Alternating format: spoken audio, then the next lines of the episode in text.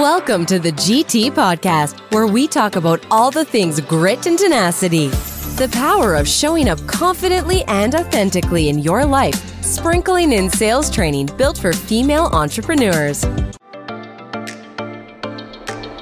Hey, girlfriends. Today, I want to talk to you about follow up.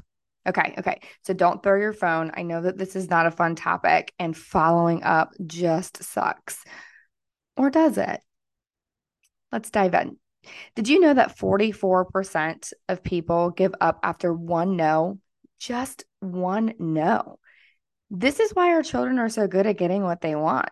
They don't stop after one no. Have you ever noticed that? They stop after the 10th and getting a threatening look and being sent to their room and yelling and screaming and telling them all the reasons, but they still keep asking. Now, I'm not recommending that you go and you act like your 10 year old and throw a temper tantrum, but there is something magical to asking more than once, twice, or even three times for that matter.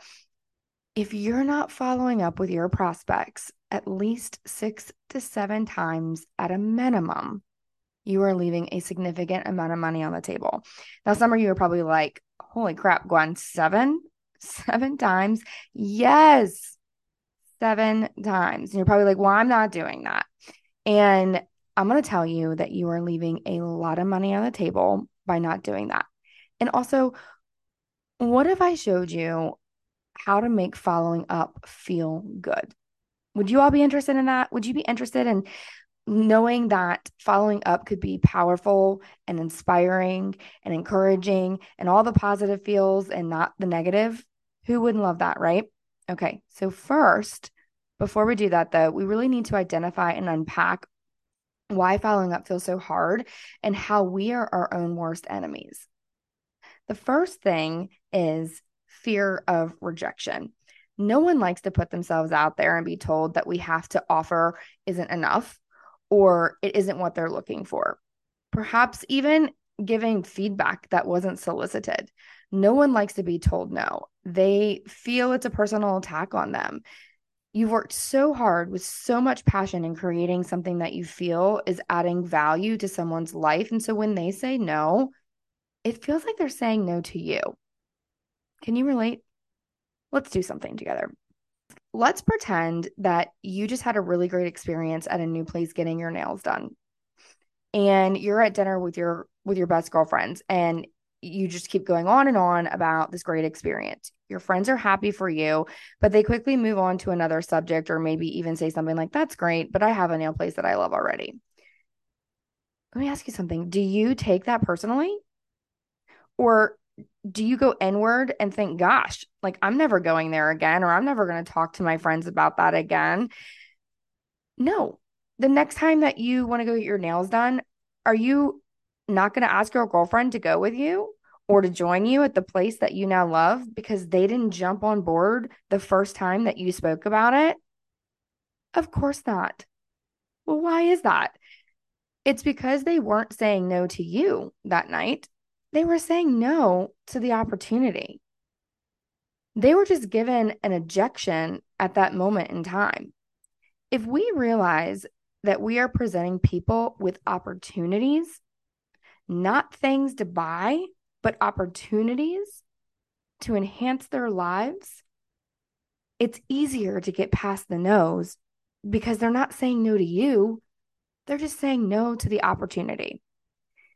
Here's what we have to remember rejection is going to happen, not if, but when.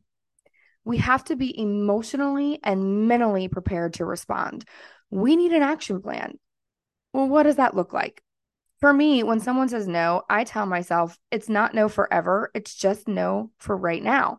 I tell myself that one person does not define me. One person is just that one person. When we give that one person so much power, then we start living for others and not for ourselves. We let that one person destroy the ripple effect of potentially being able to help so many others if we let that one person stop us from showing up and talking to the next person, think about how many lives stop getting changed or helped because of this one person's no. They aren't in the same headspace as you. And so they may be saying no for reasons that you never uncovered that are so personal and have absolutely nothing to do with you. You need to have a plan on what to say or do to snap yourself out of that no and move on to the next. Remember, they are saying no to the opportunity and not you. For me, when I think of them saying no to the opportunity, it actually makes me feel uh, better. It makes me feel like it's not me, it's them. It places the ownership back on them. They are not taking the opportunity. I'm giving them this opportunity. They're not taking it. I actually start to feel sorry for them. I actually start to empathize. Rejection is not rejecting you, it's rejecting the opportunity that you're trying to share with them. Okay, number two, procrastination. Ugh, the slow death of progress. Okay, I for one have never been a huge procrastinator because I just don't like how it makes me feel. So this one's a little bit harder for me to relate to, but I'm going to try. Um, I do have times when I procrastinate a little, but when I but when I put things off, m- my anxiety starts to immediately creep up because whether I realize it or not, my subconscious is thinking about the thing that I really don't want to do, and so honestly, I would just rather do it and move on. But for my beloved procrastinators, this is for you. I'm willing to bet that there is probably some fear somewhere here fear of being rejected, fear of not having an answer to an objection, fear of uncertainty, and perhaps fear of following up and the client actually moving forward. Has anybody ever felt that way? I think the ones that we have to work harder for through follow up, we we tend to create a narrative in our minds that because they didn't say yes right away, that we have to have more bells and whistles, or we need to oversell them with lofty promises to convince them to come on board.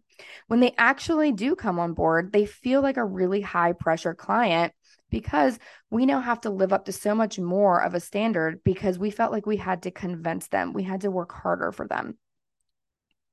Or perhaps the procrastination for you is more like feeling overwhelmed, um, that it creeps in when the more time that passes, the more we realize that we have to go work harder to like re engage them. We may even have to reference something to jog their memory. And the task of following up becomes this huge mountain that we have to climb. And by then, we're self talking negatively to ourselves, saying things like, well, if they wanted to work with me, they would have reached out, or they said they were coming on board and they didn't um, do what they said they were going to do. So next time, you know, did you ever stop to think about it's a responsibility and a pride that you should take in following up? And when we start to have these self talks of, well, they didn't say what they were going to do, or they would have bought the first time, you never following up is your fault, not theirs. We got to take responsibility for that. Okay, so number three, we don't want to seem pushy. This one is one of my favorites. And when follow up is approached in the wrong way, yeah, I agree. I don't want you to seem pushy either. I don't want to feel like I'm pushing anybody. Life is too hard to push someone else up a hill. What if we thought about following up as our duty, as part of what makes us great? The opportunity to show the love and level of customer care that we will bring to the table. Follow up gets such a negative rap because we have been conditioned to think of the salesman that shows up on your front door trying to sell you the solar panels the salesman that has been trained that after you say no the first time, there are all these specials and offers and deals that they can give you. That's what makes following up feel grimy. Who wants to buy something when they feel like they're being sold to? No one. Who wants to know that all this time I could have gotten what was being sold to me at a lower price, but because I said no, you're only offering it to me now? Who wants to feel like, man, I was that dummy that said yes the first time and paid full price for everything? Right? We're conditioned to say no because you're offered more. But what if our follow up was helpful, insightful, and adding value along the way? One thing I've learned is that timing really is everything. And sometimes, despite all of your helpful follow up, it's just not the right time. but maybe two weeks or two months from now, it is. What if our follow up was helpful, insightful, and adding value along the way? And would you be more inclined to buy from someone who continued to send you helpful follow ups in two months or someone who never reached out to you again? I would feel like the person who didn't follow up didn't care enough to follow up with me, obviously, because they were only interested in the relationship to the point that I was willing to buy something from them. This is why follow up feels pushy. So don't be pushy, be helpful in your follow ups. Okay, next one lack of organization and systems. So when I was in Mary Kay, I remember creating a spreadsheet of every new contact I made. To this day, I think it's a huge reason why I was able to earn my first free car and become a director in six months. I was following up. I had a system that made it actionable and clear. When I would meet someone new, I would come home and enter their name in the Excel spreadsheet. I would enter where I met them, their contact information, and then something like help me jog their memory. Uh, like girl in pink shirt or you know some had great smile or good conversation or whatever right and i had seven different columns that i would move them through if you will to ensure that i had done my part in following up. This is what my follow-up looked like. The first text or phone call was hey victoria it was so nice to meet you. Thank you for agreeing to be in my portfolio. I can't wait to pamper you. What works better for you a weekend or weeknight? Most of the time I would get a response weekend or weeknight, and then I would continue that conversation. The second one would be though, hey Victoria, I know you really love that mascara, and I thought I would share this article about our mascara and all the benefits. Hope you're doing well. I wouldn't ask, I would just send value add.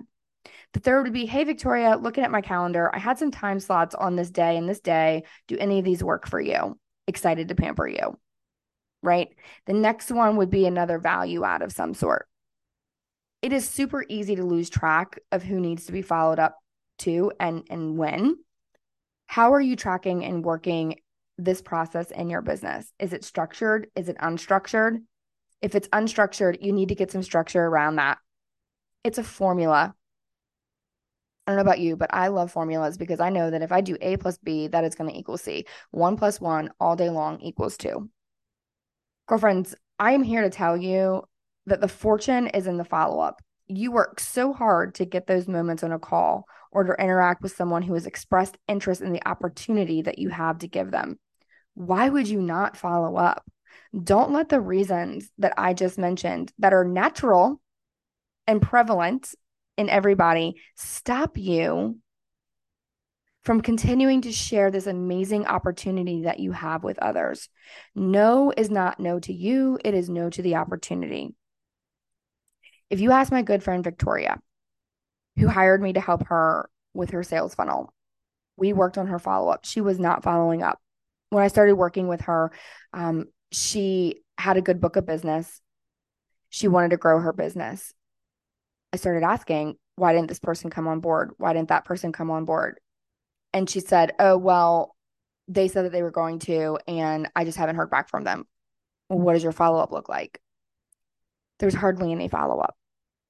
When I tell you that she implemented a value based follow up sequence, her business doubled in six months. Victoria, as much as I love her was projecting her own fears and concerns, how she feels about pushy follow up onto others. She was projecting that onto others. And that is not at all how people felt. If you ask her, she'll tell you that some of the responses she received was, Oh my gosh, thank you so much for following up with me. I am so sorry.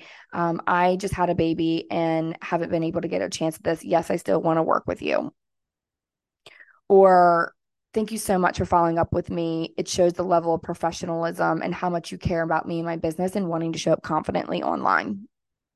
What if follow up felt good? What if you were being helpful?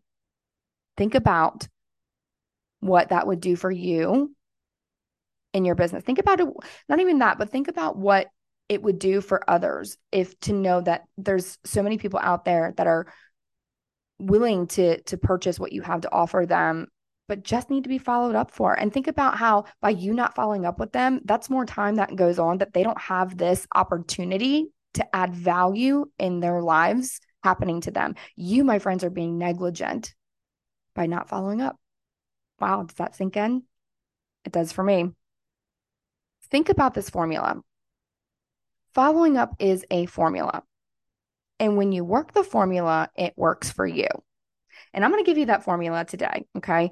Uh, it's going to seem a little convoluted, but but bear with me here. Okay. I'm going to give you that formula. It is as simple as, and see if you can envision this. It's a it's an algebra equation. Okay, but it is a value add plus an ask in your first email. The next email is a straight value add. The next email is just a straight ask. Ask a question. Is this project still important to you? Is this still top priority for you? The next part of the equation is another value add plus ask email. The next email is just straight value add. The next email is just straight value add. And the last email, email number seven, is probably the most important and the most awkward or fearful one to send. And again, if you ask Victoria, she'll tell you what happens. In email number seven, in the subject line, you put, Have you given up on this project? And in the body of the email, you put, Hi, Victoria, have you given up on this project? And you put, Sincerely, Gwen. I know that sounds awful. I know that sounds hard. I, I mean, I know you want to put the fluff in there. I actually learned this from, um, and I can't think of his name, but he's the top FBI uh, hostage negotiator in one of his trainings. And it's something like 90% of the time you're going to get a response back. And I don't know about you, but I'd rather get some kind of response. If it's no, fine. If it's yes, okay, then let's continue the conversation. This formula all adds up to more new clients. So, girlfriends, today I am so humbled and happy that you have decided to spend your time with me. I hope that this has really helped to give you a different thought around follow up. So, get out there and bless others with your opportunity. I would challenge you to follow up with one person today that you haven't followed up in a while and start with something like, Hey, I had you on my mind and wanted to share, I don't know, XYZ, right? Um, I hope you're doing well. And then finish it with, Is this still top of mind for you? See what happens. See what happens. I want to hear from you. I want to hear from you and I want to know what happens. Okay, so as we wrap up, I want to share that I have some uh, really exciting news. I have officially launched the Confidence Accelerator program. Go to my website and check it out. But the program is completely customized for your needs around closing more sales. It is a personalized coaching approach where you get one on one time with me, yours truly, custom analysis and audit of current sales systems and processes, along with recommendations and support with things like follow up email sequences, sales calls, sales demos, and honestly, wherever you need the most support in sales. If you're interested in working with me, you can go to my website and fill out the Let's Chat form, or you can find me on Instagram and private message me. I'm so grateful for this community and opportunity to share my years of knowledge and lessons learned in selling with you. Until next time, girlfriends, stay gritty. Thank you so much for tuning into this episode of the GT Podcast, where we talk about all things grit and tenacity. Remember, your grit is the best part of you. It's the person you are today. It's what people are actually buying from you. Nobody cares how much you know or what you have to sell until they know how much you care about them. Until next time, stay gritty, girlfriends.